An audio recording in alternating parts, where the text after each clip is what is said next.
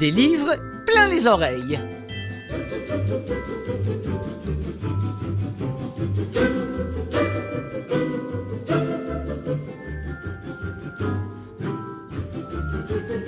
Bonjour mes amis, comment allez-vous Clotilde Sey au micro de Canal M? Je voudrais saluer peut-être les auditeurs qui nous écoutent via CKVL, qui nous écoutent également en podcast. Et ça c'est formidable les podcasts parce que dès l'instant que l'émission est en onde, vous pouvez écouter ça quand bon vous semblera. Ou sinon vous pouvez revenir sur le site de, de Canal M et simplement euh, taper des livres plein les oreilles et vous pourrez réécouter toutes les 280 et quelques émissions que j'ai faites depuis six ans. Et c'est toujours pour moi un régal d'avoir des invités qui viennent nous parler de leurs livres. Donc, ils sont auteurs, elles sont autrices, elles sont conférencières, elles sont tout ça. Et elles sont parfois aussi narratrices. C'est le cas de mon invité du jour. Mes amis, si les enfants qui peuplent ces jours et ces nuits s'appellent tous courage, elle, Nancy Audet, s'appelle volonté. Il y a en elle un petit peu de Don Quichotte face à des moulins à vent.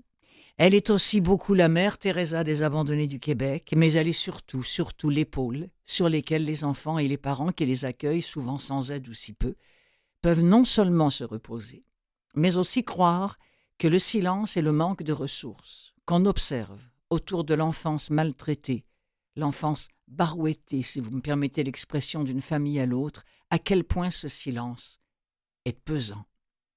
Si vous ignorez tout ou presque de ce drame qui se joue sous vos yeux et sous les miens, eh bien en écoutant l'émission d'aujourd'hui et en vous procurant, je le souhaite, tant ce livre désormais en audio, il s'appelle Tous Courage, Nancy Audet, qui en est l'autrice et la lectrice, et moi-même, auront peut-être apporté notre minuscule goutte d'eau dans un désert d'indifférence.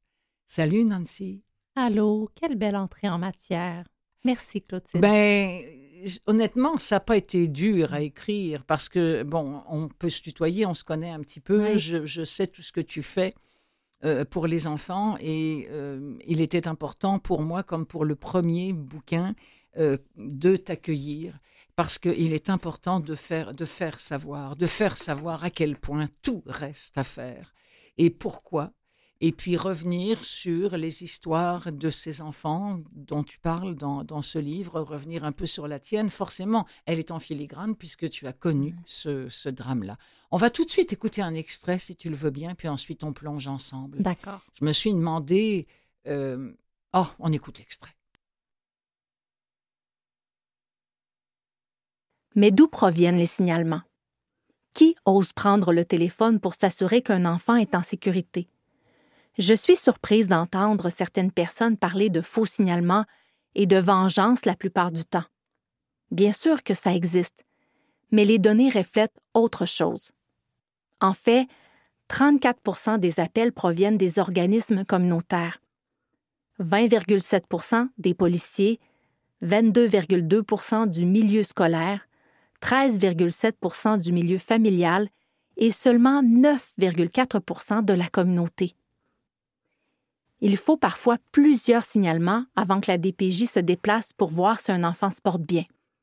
En 2021-2022, plus de 43 700 signalements ont été retenus. Cela veut dire que dans ces cas, les intervenants ont jugé que la sécurité de l'enfant en question était en danger. Ce qui donne froid dans le dos, c'est que les listes d'attente s'allongent. En date du 31 mars 2022, 3 893 dossiers étaient en attente d'une évaluation, c'est-à-dire que les intervenants de la DPJ n'étaient pas en mesure d'aller voir immédiatement si ces 3 893 enfants se portaient bien.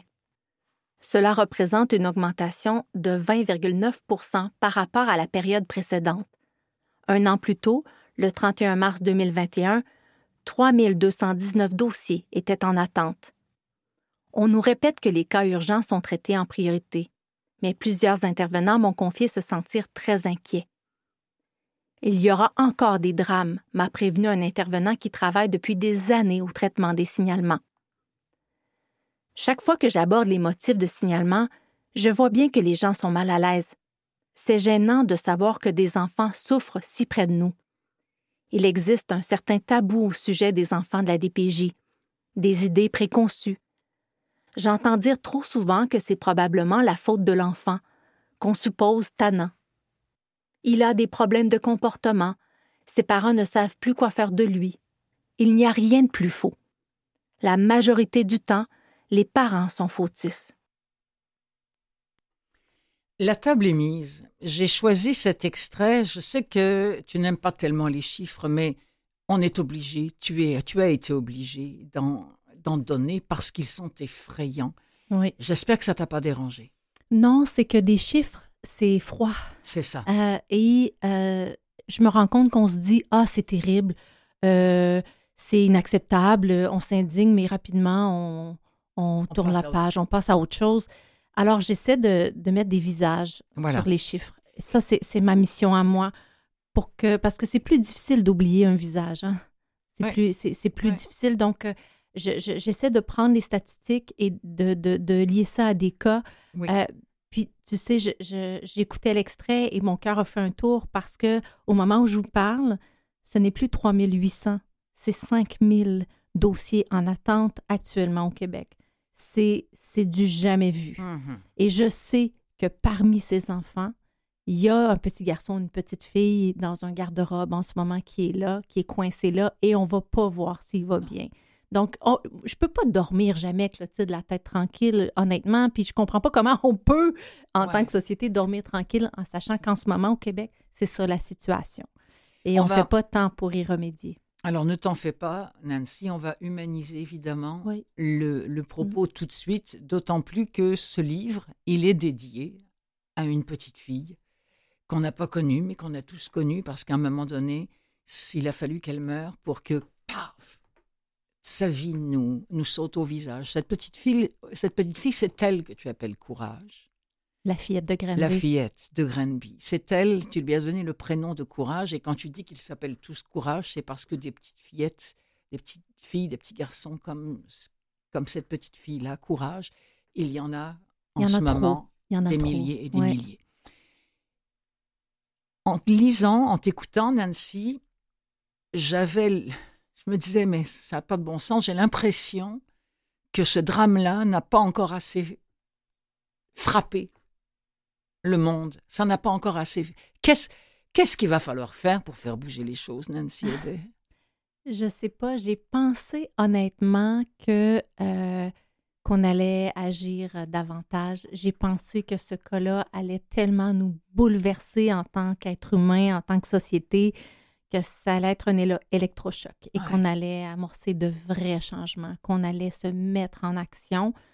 Euh, malheureusement, c'est pas le cas. Puis je dis pas ça, tu sais, je suis une personne, moi, euh, Clotilde, qui est toujours très positive. Euh, l'espoir, j'en ressens constamment.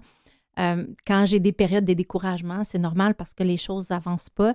La seule solution que j'ai trouvée, c'est de me mettre en action. Hmm. Donc, pour moi, me mettre en action, c'est d'écrire le livre. Hein, c'est d'aller à la rencontre des gens, de donner des conférences, de sensibiliser, d'amener la, les gens dans, les villes du Québec, dans les communautés à se prendre en main, à, décider que dans nos communautés, on va mettre des choses en place pour améliorer la sécurité des enfants. Tu vas au-devant de mes notes, Nancy, Nancy parce que euh, j'avais écrit, euh, parce qu'au fur et à mesure que je lis euh, le livre de la personne que j'invite, je, prends des petites notes et j'avais écrit battante, qui pleure beaucoup, mais qui est aussi rapidement du genre à prendre un mouchoir et à agir. C'est exactement ce que tu viens de me dire. Au point même, et ça, ça arrive aussi au, début du livre, où tu es allé jusqu'à rencontrer la maman de la petite fille Courage. Oui. Sacrée rencontre. Oui, vraiment pour elle comme pour toi, je pense. Oui, on a vraiment vécu un, moment euh, très fort. J'avais besoin de la rencontrer, j'avais besoin de comprendre. C'est ça. Et pourquoi tu avais besoin de la rencontrer? Parce que ben, parce qu'est-ce que tu voulais vérifier? Qu'est-ce que tu voulais euh, sentir auprès d'elle? Peut-être pas vérifier, mais euh, sentir, ressentir. Ben, moi, ce qui m'interpelle beaucoup en ce moment, c'est le cycle intergénérationnel. Plus je fouille, plus je, travaille auprès des, intervenants, des enfants, je me rends compte que la maltraitance, bien, en fait, c'est une roue qui tourne et le cycle qui se répète et se répète encore. Euh, j'avais besoin d'aller la voir pour comprendre est-ce que c'est sa situation à elle et pourquoi. Et en fait, j'ai rencontré une femme qui aime profondément ses enfants. Quand on a connecté ensemble, on s'est regardé dans les yeux. Quand elle me parlait de sa fille, c'est comme quand moi je parle de ma fille. J'ai aucun doute sur l'amour qu'elle ressent pour ses enfants, qu'elle ressentait pour courage. Et en fait, elle a une vie extrêmement difficile, une enfance encore là, où il y a eu des, agressions sexuelles. Elle s'est retrouvée en famille d'accueil, euh, coupée complètement de tout ce qu'elle connaissait, perte de repères, hmm. aucun, encore là, aucun soutien, aucun traitement. Euh, on, pense qu'une petite fille comme ça qui se fait agresser sexuellement va guérir par elle-même. On la coupe de ses frères et sœurs, on la coupe de son école, de ses amis, de son milieu, on l'envoie des kilomètres de chez elle. On espère quoi? Tu vois? Donc, elle, elle est sortie, comme bien des jeunes qui sortent du système, Clotilde, 18 euh, ans, euh, en très mauvais état, une santé émotionnelle euh, défaillante, euh, très peu d'estime d'elle-même, consommation, prostitution. Et c'est dans, à ce moment-là qu'elle a rencontré un homme qui était vraiment pas adéquat pour elle et elle est rapidement tombée enceinte. Ce qui est le cas souvent des parents qui ont vécu de la maltraitance. C'est un... comme un serpent qui se mord la queue constamment. et, je me suis demandé. Parce que souvent, ces gens-là font des enfants très rapidement au, début de leur vie adulte. Et j'ai demandé à un psychologue euh, qui travaille auprès des, jeunes qui subissent la maltraitance depuis, je pense, plus de 50 ans. Il me disait, c'est que Nancy, ils ont tellement un grand besoin d'aimer et d'être aimés. Ils, ne se rendent même pas compte. Ils se disent, on va faire un enfant et enfin, il y a quelqu'un qui va m'aimer et je vais aimer quelqu'un. mais hmm. malheureusement, comme ils sont souffrants, ils n'ont pas d'outils, ils n'ont jamais appris à aimer. Donc, ils ne savent pas comment aimer leur enfant. Ils l'aiment, c'est juste qu'ils ne savent pas comment. Et on n'a pas euh, trouvé une façon ici au Québec de briser le cycle. Ce qui fait qu'aujourd'hui, il, y a trop d'enfants qui, euh, beaucoup, beaucoup d'anciens qui, se font enlever à leur tour leur enfant. Donc, euh, c'est un constat d'échec pour nous. Hein. C'est à nous de changer les choses pour, de pour leur apprendre. Et il y a des succès aussi, parce qu'il faut qu'on en parle aussi, parce que tu en parles dans ton bouquin. tu, tu tu nous incarnes énormément de, jeunes filles et, de jeunes garçons qui s'appellent Olivier, Marie euh, et d'autres. Et, je voudrais euh, prendre le cas de, Joël. On va écouter un extrait. D'accord. En arrivant chez elle, il avait peur des femmes. Il était colérique. Je frappais les autres, j'avais accumulé de la haine. J'étais violent, j'étais fou, dit-il. Joël a mis beaucoup de temps avant de gagner sa confiance. Elle lui répétait constamment qu'elle n'allait jamais lui faire de mal. La route a été longue, très longue, mais sa famille d'accueil ne l'a jamais laissé tomber. L'émotion gagne le jeune homme lorsqu'il me parle de Stéphanie, la fille de Joël. Stéphanie, c'est la personne que j'aime le plus. On se comprend. Elle m'a tout donné. Elle m'a aidé à revenir à la vie comme un phénix, précise-t-il, plein de gratitude. Elle m'a permis d'avoir une adolescence normale. Sans elle, je serais dans la rue. Une chance qu'elle s'est trouvée sur ma route. Durant plus de dix ans, sa famille d'accueil l'a soutenue et écoutée. Mais il l'avoue lui-même, il n'arrivait pas toujours à suivre ses conseils. J'ai longtemps pensé que ce qui m'était arrivé, c'était de ma faute. Il a revu sa mère à sa sortie de prison il lui a fait comprendre qu'il ne pourrait jamais lui pardonner. Il poursuit son cheminement et reste très proche de sa famille d'accueil, sa famille de cœur. Moi, la femme, je la respecte malgré ce que ma mère m'a fait subir. Mais je ne sais pas c'est quoi être heureux. Mon cœur ne ressent pas le bonheur. Mon cœur a une barrière. Je n'ai pas d'estime de moi-même. J'aurais voulu que ma famille biologique comprenne que le manque d'amour m'a brisé. Dès que je pense à ma jeunesse, je pleure, me confie-t-il. Mais Olivier n'a pas l'intention de baisser les bras. Il rêve d'aller mieux et de pouvoir un jour fonder une famille. Il espère que son cœur arrivera à aimer, à commencer par lui-même. Il sait que c'est essentiel. Il aide constamment les autres. Il a peur qu'ils souffrent autant que lui. L'abandon et l'indifférence font tellement mal, s'exclame-t-il. Olivier parle en toute connaissance de cause. Tout comme moi, Il veut que cesse la maltraitance des enfants. Je leur souhaite du soutien et de l'amour. Je leur donnerai la lune pour les empêcher de souffrir, souffle-t-il. Il s'appelle Olivier. Hein. J'ai parlé de Joël. C'était le nom de la maman euh, adoptive, bien sûr. Mais donc, ce, petit garçon, Olivier, qui est dans le désespoir, qui, dit encore Je ne sais pas euh, c'est quoi être heureux, mais qui, par contre, a, le désir lui-même de fonder une famille, d'aimer. C'est en cela que je dis que, que, l'histoire. Eh ben, il me semble que quelque part, il est, il est entre guillemets, sauvé, peut-être. Est-ce que, que j'ai raison d'y croire, Nancy Audet? Elle est tout émue, oh, J'aime, j'aime beaucoup, beaucoup Olivier. Mm-hmm. J'ai une admiration sans borne pour lui. Si vous lisez le livre, euh, vous allez euh, comprendre tout ce qu'il a traversé. Euh, c'est inhumain, en fait. Absolument. Olivier a vécu plus d'épreuves dans sa vie que toutes les personnes que je connais réunies. De le voir encore debout, de le voir qui continue de se battre, euh, c'est plus que de la résilience, hein, c'est de la résistance. Et, la chance qu'Olivier a eue, c'est de tomber sur une famille qui n'a pas baissé les bras.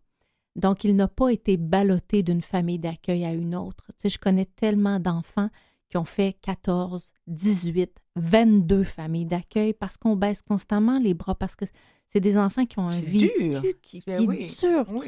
Donc, j'ai beaucoup d'amour aussi pour Joël et Stéphanie, sa fille, qui, qui, qui l'ont aidé, qui l'ont aimé, qui ont été patientes avec lui, euh, qui ont sauvé un petit être humain, en fait, euh, qui lui ont montré c'était quoi aimer. Euh.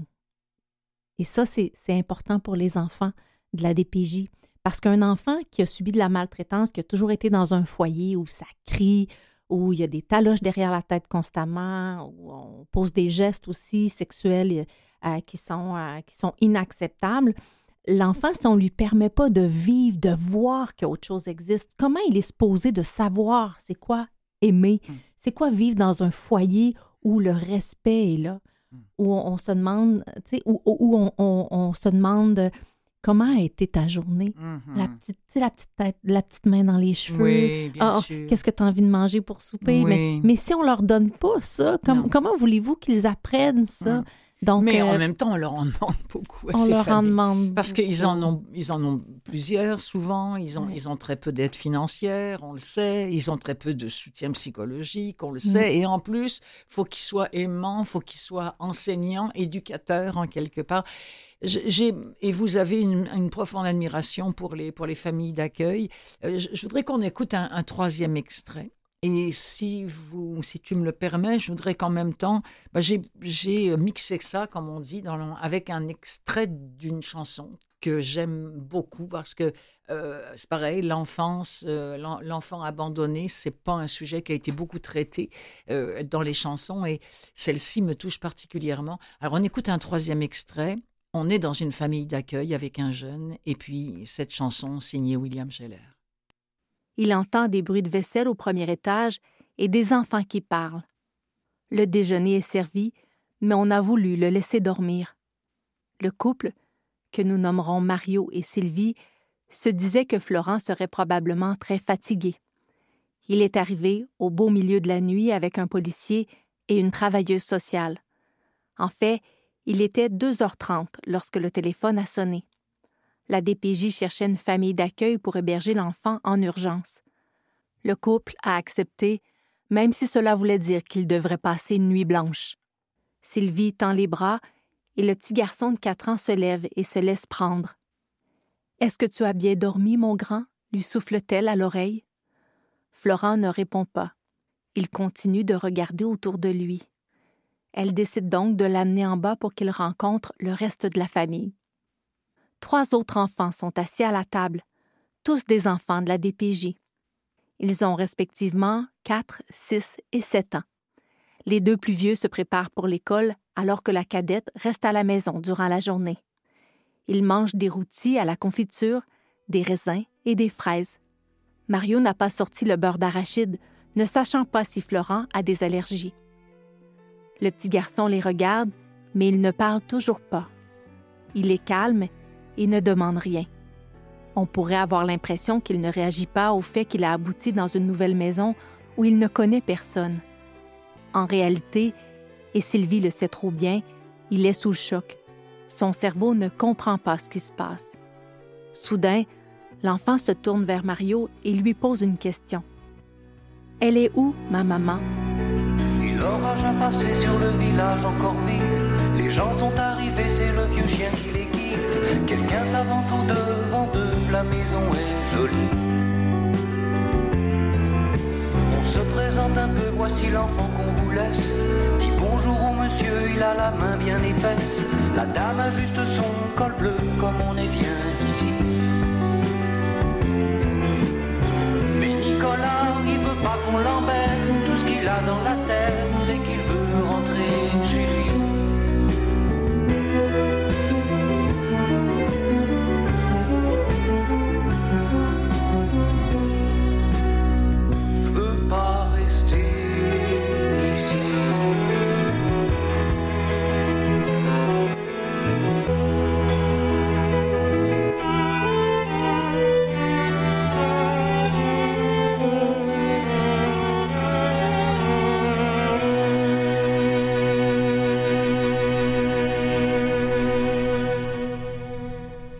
Ça s'appelle Nicolas. Oui, avec les chiens. ça, finit par des chiens. Euh, j'ai- oui, j'ai toujours une profonde admiration pour cette, pour cette chanson-là. Puis à ch- chaque fois, chaque page que je lisais de, de ton livre, Nancy Audet, je rappelle que c'est Nancy Audet, mon invité, à qui l'on doit ce deuxième livre sur l'enfance abandonnée. Il s'appelle Tous courage. C'est le titre euh, du livre. C'est ça. Donc à chaque fois, je pensais à cette chanson-là. Je me suis dit, il faut que j'en mette quelques mesures. Surtout, euh, l'enfant, oui, la maison est jolie, tout le monde a l'air, mais lui, il dit, je veux pas rester ici, quoi. Et c'est la, et toi-même, tu as vécu ça. C'est pas sa maison. C'est pas sa maison, même, même battu, même, même après Ouais. avoir subi les, les pires sévices, même, même avec des familles d'accueil exceptionnelles. Mm. Souvent, l'enfant dit, mais elle est où ma maman, quoi? C'est, c'est là-bas que je veux retourner. Parce que quand un parent manque d'intégrité envers son enfant, l'enfant n'arrête pas d'aimer son parent. hein? L'enfant arrête de s'aimer lui-même. Hmm. C'est ça la tristesse. Et ce manque d'amour-là pour lui-même va, va lui causer beaucoup, beaucoup de mal dans, son, dans sa vie. de rebâtir ça, c'est long. hein? Ça prend des êtres humains qui vont lui tendre la main. Et euh, moi, c'est ce que je cherche en ce moment dans ma vie. De trouver des êtres humains qui vont tendre la main à ces enfants-là. C'est ma plus grande mission. Parce que la seule façon d'apprendre à ces enfants à s'aimer, de briser le cycle, c'est de bâtir des relations. Comment on peut réussir à convaincre des familles? Comment? Comment? Par quels mots Non, parce qu'on Ouais. on sait que la difficulté est énorme. C'est-à-dire, c'est c'est un sacrifice. Il faut être, faut être quasiment fait pour ça. Enfin, mais, mais au moins, il faut l'essayer peut-être. Je sais pas. Je, je vous pose la question. Je te pose la Mais- question, Nancy. Ben, je pense que si on a la chance d'avoir euh, une bonne profession, une belle carrière, Ouais. une belle maison, nos enfants sont en santé, je me dis des fois, pourquoi pas ajouter un lit dans la maison? Ouais, ouais. Pourquoi en prendre un? Tu sais, qu'il n'y a pas de famille, puis, puis lui donner la chance de, de se trouver un endroit où il va pouvoir s'enraciner. Parce que même s'il y a une certaine réticence chez ses enfants, ça prend du temps avant de gagner leur confiance, c'est normal. Ils ont besoin de s'enraciner. Sais, mhm. On oublie à quel point c'est important dans la vie d'avoir une famille. Mais ah, excuse-moi, parce qu'il nous reste quatre minutes. Puis j'ai envie Ouais. que les gens qui nous écoutent, euh, ils font comment? Quel, quel est le chemin? Ils passent directement par la DPJ Ben, oui, oui, c'est facile. Euh, OK. Centre jeunesse de, de, de, de leur région. On appelle, il y a une séance d'information, on va vous dire tout ce que ça implique. Mais sinon, Clotilde, c'est pas juste de devenir famille d'accueil. Il y a plein de façons plein de tendre la main à un enfant. sûr. Tu sais, il y a un programme de mentorat avec grand frère, grande sœur qui est dédié aux jeunes de la DPJ. Beaucoup, beaucoup de jeunes qui ont même pas un adulte significatif dans leur vie. Ils savent même pas comment aller faire l'épicerie. Ils savent Ouais. pas comment ouvrir un compte bancaire. Comment se préparer pour une entrevue? Donc, on a besoin de gens qui vont s'impliquer dans la vie d'un autre être humain. C'est une grande aventure. Et, et moi, je le fais. Clotilde, je suis, Ouais. je suis mentor Ouais. euh, pour deux jeunes Et, j'avais, j'avais oublié à quel point j'apprends tellement, je grandis tellement avec eux dans, cette relation-là qu'on est en train de bâtir. C'est une belle aventure humaine. La vie, c'est ça. La vie, c'est pas juste de préparer son prochain voyage en Europe. La vie, c'est le voyage de la vie, c'est les relations qu'on bâtit avec les autres. Il y a quelque chose de, de, beau là-dedans. Mhm. Puis sinon, je dis aux gens, changez votre regard par rapport à l'enfant. Lâchez votre téléphone deux minutes, OK? Quand je vais au parc, là, je suis souvent la seule adulte qui laisse son téléphone dans le fond de mon sac. Je regarde les enfants autour de moi. Il y en a un qui, qui a envie que je le pousse à la balançoire. Je vais le pousser à la balançoire. Si vous êtes entraîneur, hein, ou vous êtes professeur de musique, hmm. hein, pourquoi pas offrir un cours de musique à un enfant une fois par semaine? C'est quoi de donner une heure par semaine à un enfant? Qui aurait peut-être pas la chance peut-être de prendre des cours de trombone? tu vois? Non, mais c'est ça, c'est de lui donner cette chance d'explorer des nouvelles choses, d'avoir des succès aussi, de bâtir la confiance, euh, sa, confiance en lui-même, de savoir qu'il peut apprendre des nouvelles choses. Puis la musique, ça apporte tellement de bonheur, mais c'est un exemple, mais il y a plein de façons de tendre la main. C'est ça, je veux dire, c'est pas juste être famille d'accueil. Et, et, et je pense aussi que si, si vous n'êtes pas assez, là je m'adresse bien évidemment à nos auditeurs tristes, euh, tout le monde, à ceux qui, qui nous écoutent. Euh, sinon, au moins lisez les bouquins de Nancy. Mieux encore, écoutez-les parce qu'ils sont en audio et ils sont lus par toi, Nancy. Et je trouve qu'à ce moment-là, la voix de l'auteur ou de l'autrice amène encore un aspect beaucoup plus humanisant qu'une feuille de papier personnellement, je trouve que c'est en cela que sert aussi le, livre audio. Et sinon, tu donnes beaucoup de conférences. Oui. Autant à des gens qu'il faut convaincre, comme, comme les juristes, qu'il faut convaincre d'en savoir un peu plus sur le problème. Euh, bref, tu, alors on peut aussi, si on fait Nancy Audet euh, sur le, est-ce qu'on va voir une liste de conférences? Oui. oui, oui, oui. On peut appeler mon agence. Euh, même, on peut m'inviter. Je vais dans les villes, dans les organismes. Je, vais, je suis allée à la prison de Bordeaux avant Noël aussi, rencontrer les prisonniers. Donc, euh, je, je, me déplace. J'aime rencontrer les gens. J'aime les convaincre. Et merci de nous avoir rencontrés aujourd'hui. Ça passe toujours trop vite, hein. ça, mais oui, on le sait, on le sait. Mais je rappelle que ça s'appelle, il s'appelle tous courage, euh, du nom de euh, de cette petite fille que que vous avez, la, la, petite fille de Grenby à qui tu as donné ce nom de courage. Mais il y a trop d'enfants, il y en a des milliers qui s'appellent comme ça. Euh, lisez ou écoutez ce livre. Il s'appelle Tous courage de Nancy Audet, qui était mon invitée en cette première demi-heure. Merci tellement, Nancy. Merci pour l'invitation. De rien.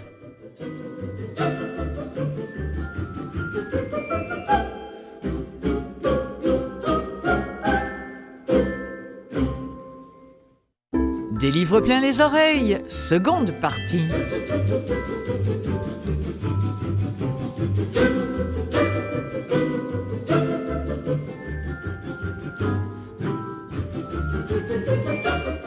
Ça fait déjà un mois. Oui, un mois vient de passer avant que l'on retrouve l'amie Faline Bobier, la complice bienveillante des aveugles et de tous ceux qui n'ont plus accès à la littérature sur papier et qui trouvent euh, en audio une autre façon de lire. Faline Bobier qui va venir euh, nous présenter trois livres disponibles ici en audio gratuitement via vos bibliothèques. Aujourd'hui, il va y avoir du euh, Joe Nesbo, Bernard Werber et Louis Hamelin.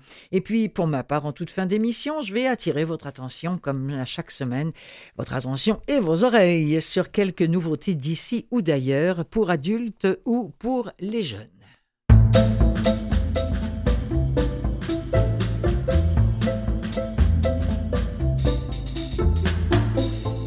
Bonjour Faline, comment allez-vous? Ah, bonjour Clotilde, ça va très bien ici. Bon, écoutez, pour nous aussi, ça se passe bien à Montréal. Je suis ravie que, à nouveau, vous veniez à cette émission bah, euh, via une ligne téléphonique, mais quand même euh, pour nous présenter quelques livres euh, aujourd'hui disponibles via CAEB. Et, on commence oh, par un par un polar, mais par un polar en petits morceaux. Hein. C'est du c'est du Nesbo en petits morceaux. En petits morceaux, c'est c'est plutôt rare ça.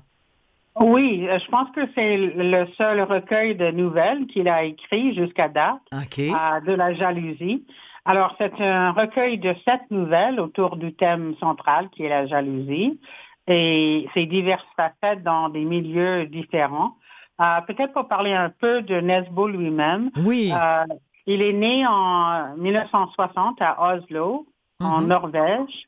Euh, il a été d'abord journaliste économique, ensuite musicien. En fait, il a été leader d'un groupe pop pendant plusieurs années. Ah oui. Populaire. Oui, il a fait euh, plusieurs choses dans sa vie, mais il a été propulsé sur le devant de la scène littéraire, si je peux dire, en 1998 parce qu'il a reçu le prix du meilleur roman policier nordique de l'année pour son premier livre, L'homme chauve-souris. Et depuis, il a écrit, je pense, une quinzaine ah de polars qui, se vendent énormément. Ah oui, comme des petits pains. Hein. Oui, oui, oui. Et si je pourrais... Oh, pardon. Non, non, non, allez-y, Faline, excusez-moi, allez-y. Que... Non, non, c'est juste que je voulais, c'est un peu personnel, mais j'ai vu l'auteur à la Bibliothèque publique de Toronto il y a quelques années. Oui. Et c'était vraiment quelqu'un d'impressionnant euh, qui parlait un anglais parfait. Je suppose que c'est peut-être assez commun pour les gens des pays nordiques. Euh, et j'ai aussi eu le plaisir, euh, dans mon travail comme lectrice bénévole, j'ai eu le plaisir de lire un de ces polars, en anglais bien sûr, euh, dans le studio d'INCA, donc pour ajouter à notre collection. Ah! Euh, c'est le Snowman, en français, le bonhomme de neige. Oui.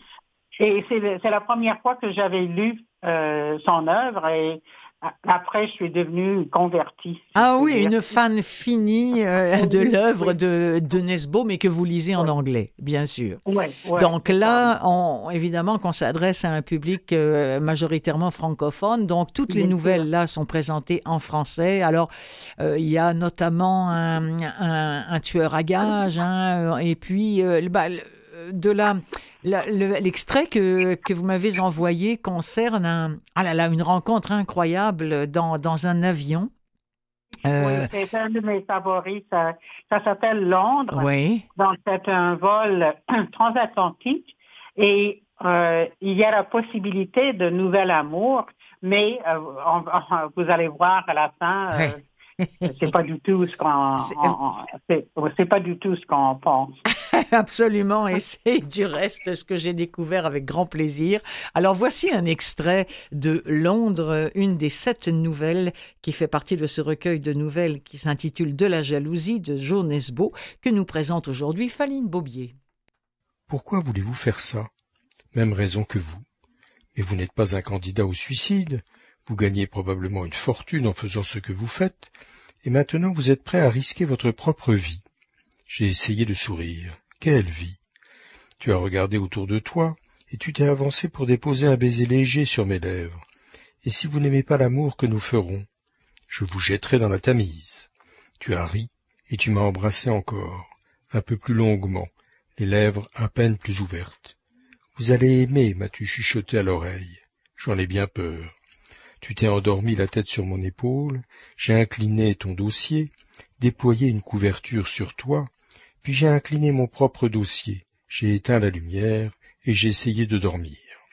Quand nous avons atterri à Londres, j'avais redressé ton siège et bouclé ta ceinture. Tu avais l'air d'une enfant endormie le 24 décembre, tu avais ce petit sourire aux lèvres. L'hôtesse de l'air est venue ramasser des verres à eau qui étaient sur la coudoir entre nous depuis JFK, quand tu regardais par le hublot en pleurant et que nous étions des étrangers je me trouvais au guichet 6 de contrôle des passeports quand j'ai vu le personnel en gilet fluo avec la croix rouge courir vers les portes d'embarquement en poussant une civière. J'ai consulté ma montre.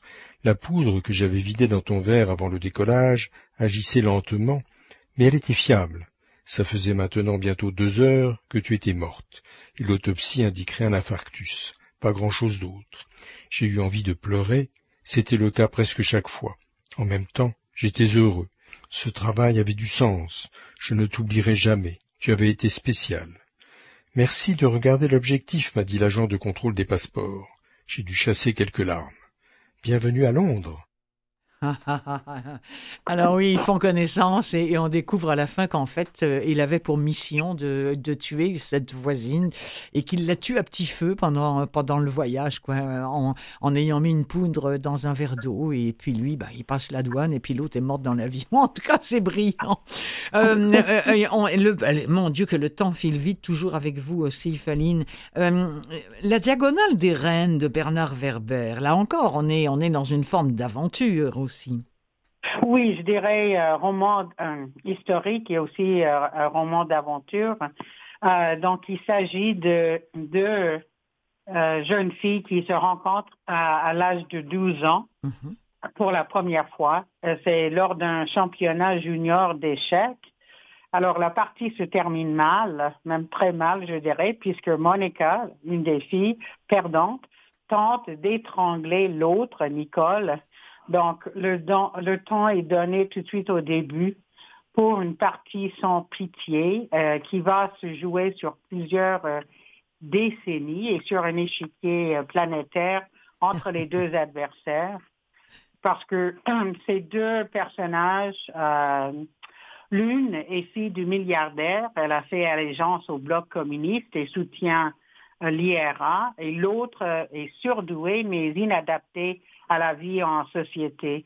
Donc, c'est un peu, euh, un peu des années, donc, 1970 euh, à 2050, uh-huh. entre guerre, attaques terroristes, espionnage, elles vont s'opposer et leur terrain de jeu s'étend vraiment aux quatre coins de la planète, donc qui est devenu pour elles un peu un échiquier géant et donc, les, humains sont vraiment leur pièce d'échec, si on peut dire. Alors, on va en écouter un extrait. Je ne me souviens plus exactement si on est dans le vif du sujet ou pas, mais en tout cas, La Diagonale des Reines de Bernard Werber. Nicole O'Connor sent que l'air n'entre plus dans sa trachée. Étonnamment, cette situation ne la fait ni paniquer ni se mettre en colère. Elle fixe son bourreau. Quels superbes yeux gris argentés. On dirait des miroirs. Tant qu'à se faire assassiner, autant que ce geste définitif soit accompli par une personne esthétiquement harmonieuse. Nicole parvient même à amorcer un début de sourire, alors que l'air n'entre plus dans ses poumons et qu'elle ressent une chaleur de plus en plus oppressante dans la poitrine. Voilà, pour moi c'est la fin de toutes les parties. J'ai 12 ans, et ma vie s'arrête parce que j'ai gagné aux échecs contre une fille qui souffre probablement d'un problème psychiatrique. Tout semble se passer au ralenti. Le son est coupé et Nicole distingue des gens qui ouvrent et ferment la bouche. Un homme tire d'un coup la fille aux yeux argentés en arrière et celle-ci lâche enfin prise. Nicole voit son père au-dessus d'elle, affolé, qui articule des mots qu'elle n'entend pas. Le contraste entre son expression d'homme qui parle fort et le silence la fait sourire. Il doit me demander si je vais bien. Il est très inquiet, le pauvre. Je crois qu'il m'aime vraiment. Et alors, c'est une. Euh, vous savez que c'est un livre qui a été enregistré par Audiolib, ça. Donc, c'est un livre qui se ramasse autant en version commerciale euh, que donc dans les bibliothèques euh, via via Caeb. Alors, je, le souligne parce que c'est rarement le, cas et il faut donc que je cite parce que pour une fois, on sait qui le lisait. C'est Caroline Victoria. Oui, ben, d'après ce que j'ai lu sur Werber, je ne le connaissais pas avant. Euh, c'est un des probablement euh, un des auteurs français contemporains les plus lus au monde avec Marc Lévy. oui, euh, absolument. Et alors, il, il, fait beaucoup dans la, dans la bibite, généralement, euh, mouches, fourmis, euh, abeilles et, ah, compagnie. Exactement. je voudrais, voilà. Et, si je vous disais qu'il nous reste que trois minutes, c'est vraiment le gros, gros maximum que nous avons. Mais je voudrais quand même qu'on évoque, peut-être pas avec un extrait, mais je voudrais qu'on évoque les, les crépuscules de la Yellowstone de ah Louis Hamelin. Un livre de chez nous, ça. Oui, un livre euh, très intéressant. Ça me donne envie de lire plus de, son œuvre. Euh, parce que c'est une œuvre de fiction historique, de, un roman historique. Oui. Et c'est basé euh, évidemment dans le parc Yellowstone aux États-Unis, qui a été fondé en 1872 C'est le premier parc national fondé aux États-Unis et probablement euh, euh, premier parc à l'échelle nationale, à l'échelle euh, euh mondiale. Donc, très intéressant parce que ce qu'il euh, il traite dans le livre, c'est le rapport entre le naturaliste John James Audubon, qui a été né Jean-Jacques Rabin en France, alors qu'il allait explorer l'Ouest américain dans les années 1800. Et il va le faire avec un coureur de bois, Étienne Provost, qui apparemment était figure légendaire à l'époque. Donc, euh, c'est vraiment, euh, pour Hamelin, c'est vraiment, il dit, euh, j'ai décollé dans cette histoire et je me suis retrouvée dans une sorte d'épopée du Wild West. Mm-hmm. Donc, c'est vraiment un, un, livre intéressant parce que comme il disait aussi Hamelin, ce qu'on voit arriver dans l'Ouest, c'est vraiment le capitalisme sauvage. Oui, oui, oui. C'est vraiment la fin, par exemple, des, des bisons avec le mouvement des gens vers l'Ouest. Mais euh, et Audubon, c'est vraiment, selon Hamelin, vraiment un personnage romanesque. Alors, euh, je vous propose, euh, vu que le temps tourne, qu'on en écoute un petit extrait, si, vous le voulez bien. Merci infiniment. Alors, extrait de euh, Les crépuscules de la Yellowstone. Ce livre raconte la remontée d'un fleuve.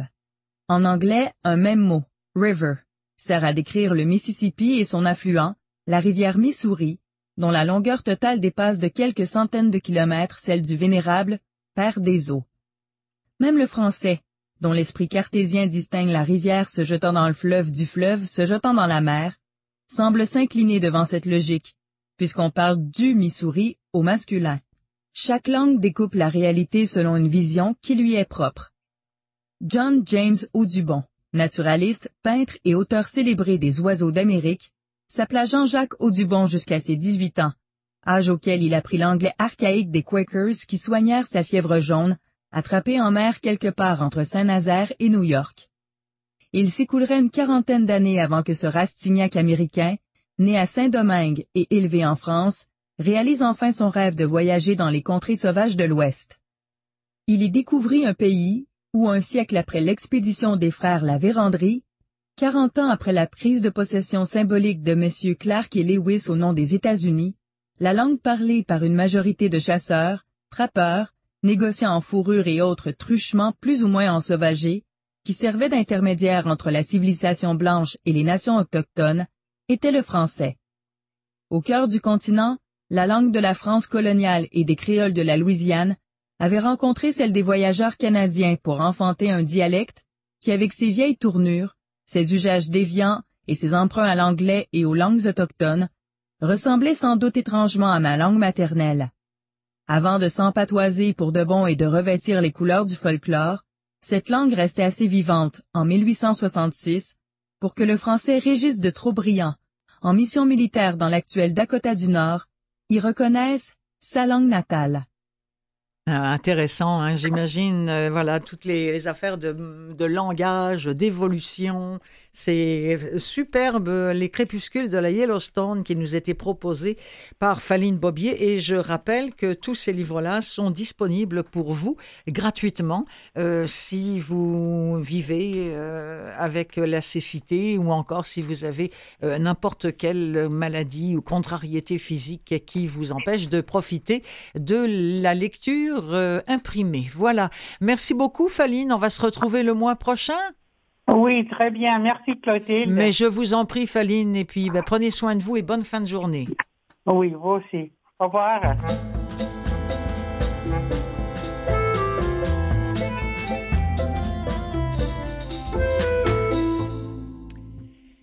Pour vous quelques livres à vous suggérer, dont un livre que je pourrais qualifier de relativement musical. Euh, c'est l'histoire d'un garçon et, d'une femme qui, euh, qui, se, qui s'envoient des, des cassettes. Euh, donc ça remonte déjà il y a quelques années, c'est l'affaire des cassettes. Bon, les jeunes l'avaient tourné le bouton, vous savez même pas de quoi je parle. Bon, alors... non, c'est vraiment euh, très très chouette. C'est Daniel, euh, le, gars qui a été le premier à faire une cassette à Allison.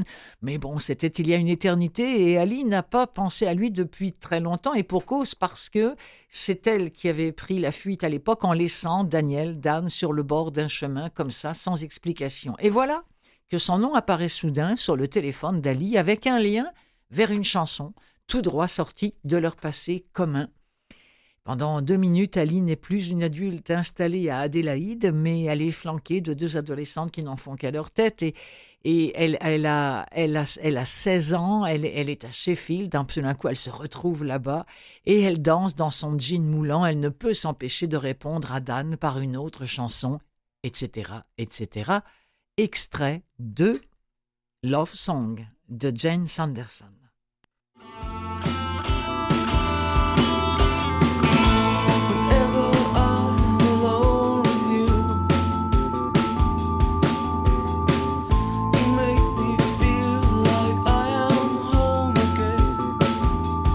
Sheffield, 23 décembre 1978.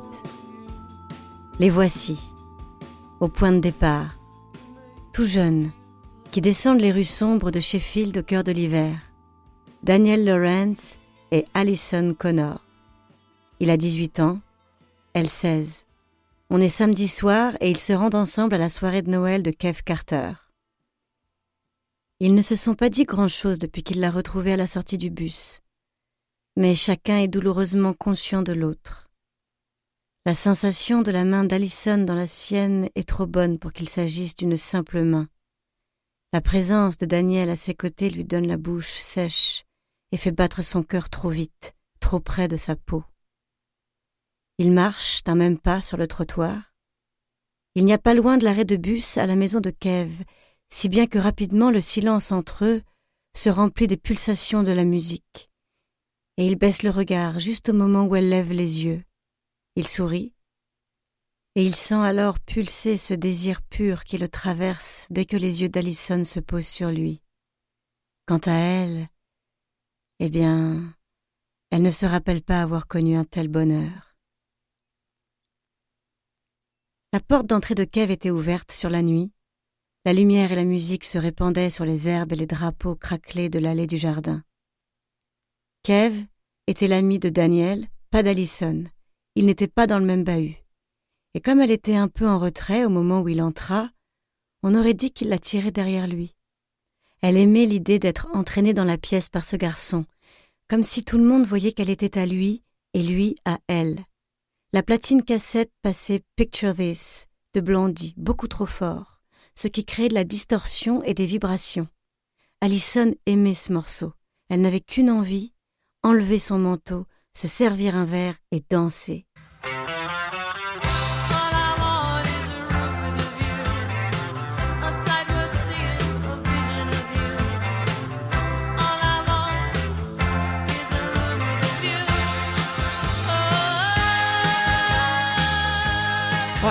Faut avoir nos âges pour connaître Blondie. Extrait de Love Song de Jane Sanderson, lu par Jennifer Dicker. C'est édité par Actes Sud. Du bon usage des étoiles de Dominique Fortier. C'est déjà un livre qui, a quelques années, vient d'être enregistré chez Audio euh, par Radio-Canada. C'est lu par Bruno Marcil et Catherine Trudeau.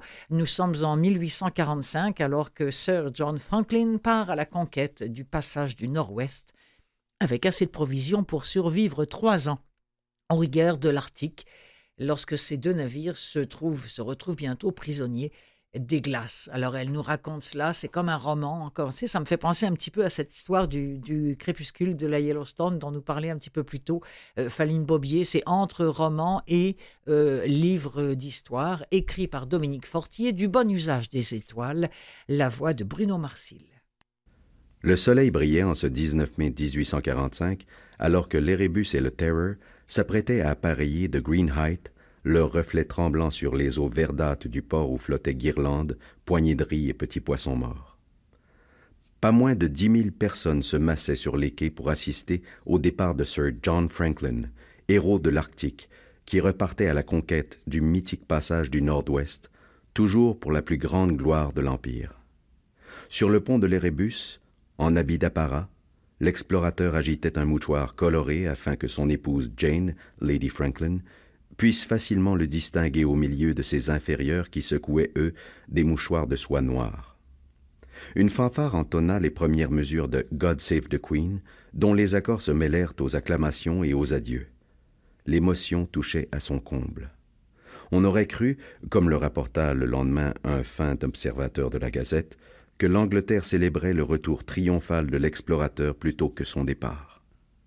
Une colombe traversa un pan de ciel d'un coup d'aile paresseux et vint se poser sur le mât du Terror, observant toute cette agitation, la tête un peu penchée de côté, avant de s'installer confortablement comme pour y couver un œuf. On s'accorda à y voir un heureux présage. Puis, les navires s'ébranlèrent, poussifs, et partirent à l'assaut des mers inconnues. Les spectateurs rentrèrent chez eux. Le héros de l'Arctique, qui se remettait difficilement d'une vilaine grippe, descendit dans sa cabine où il ne tarda pas à s'assoupir après avoir bu un peu de thé. Bientôt matelots, aides et officiers des deux navires eurent regagné leurs postes respectifs, et il ne resta plus sur le pont du Terror que Francis Crozier, second de l'expédition et commandant du dit navire, qui regardait droit derrière le sillage en V laissé dans l'eau. Entendant un bruit sourd derrière lui sur le pont, il se retourna et faillit mettre le pied sur la colombe qui avait dégringolé du mât. Il saisit une aile entre le pouce et l'index. Encore tiède, l'oiseau mou le fixait de son œil rond.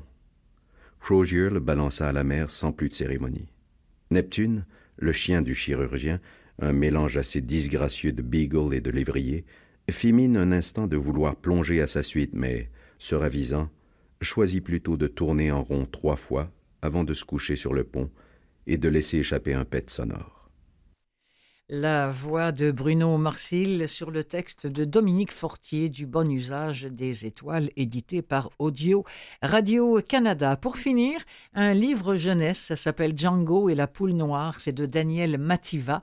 C'est lu par Eric Paulus aux éditions de Lisatis et ça a été enregistré au studio Bulldog. Nous sommes avec Django, fils d'un célèbre chef zigane mort dans une rixe, qui a hérité du violon et du fouet de son père. Aux yeux de tous, y compris de sa mère, il n'a pas les qualités d'un vrai homme, parce qu'il est trop bon, trop patient, trop serviable. Pourtant, ses qualités de cœur lui serviront et grâce à une mystérieuse gardienne d'oie, il va acquérir des pouvoirs extraordinaires qui changeront son destin en lui faisant rencontrer une poule noire. C'est un conte traditionnel tchèque qui va vous plonger dans l'univers fascinant des tziganes.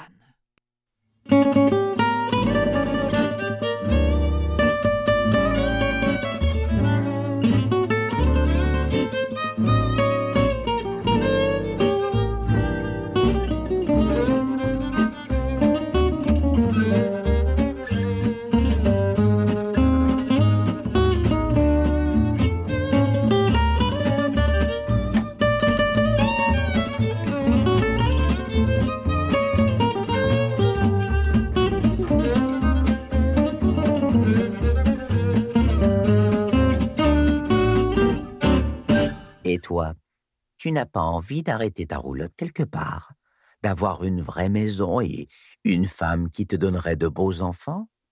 Django éclata de rire. Peut-être, mais vous connaissez le proverbe autant essayer d'atteler un lion à une charrue que de vouloir fixer un vrai tzigane. Pendant ce temps, les soldats du roi ne cessaient de franchir le pont et, chaque fois que la pauvre gardienne d'oie faisait mine de vouloir s'y engager avec son troupeau, ceux-ci la repoussaient brutalement.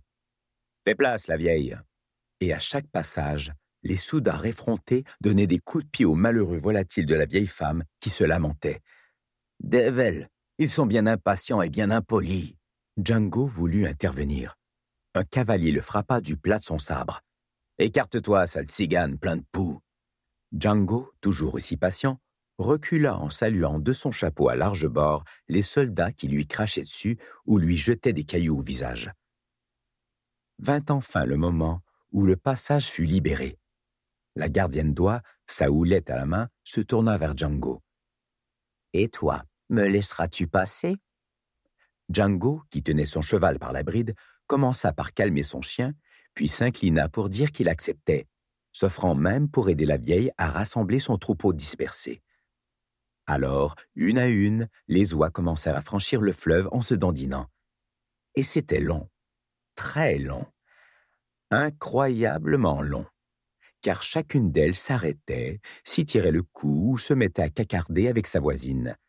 Et tout cela dura des heures et des heures.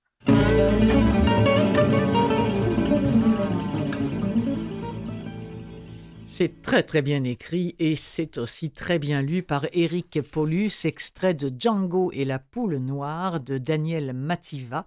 C'est sorti sur papier aux éditions de Lisatis et ce sont les studios Bulldog qui se sont occupés d'enregistrer euh, ce Django et la poule noire. Voilà ce qui va mettre un terme à cette émission et je suis contente pour une fois d'avoir le temps de vous représenter une dernière fois les livres dont il a été question. J'ai accueilli en première partie Nancy Audet qui, euh, qui, elle, met tout son enthousiasme à essayer de, faire en sorte que on s'occupe de ces enfants abandonnés, qui, que sont les enfants de la DPJ. Son deuxième livre s'appelle Il s'appelle Tous Courage.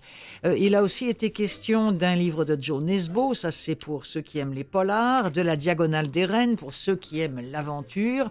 Et puis, à l'instant, deux, deux ou trois livres, celui de Jane Sanderson, Love Song, une, longue histoire d'amour musicale, du bon usage des étoiles, le roman historique de Dominique Fortier, et à l'instant, euh, cette affaire tchèque, ce, conte traditionnel tchèque, Django et la poule noire. Merci beaucoup, Mathieu, Mathieu Tessier, euh, de m'avoir accompagné encore une fois, et merci à vous d'être là. Salut.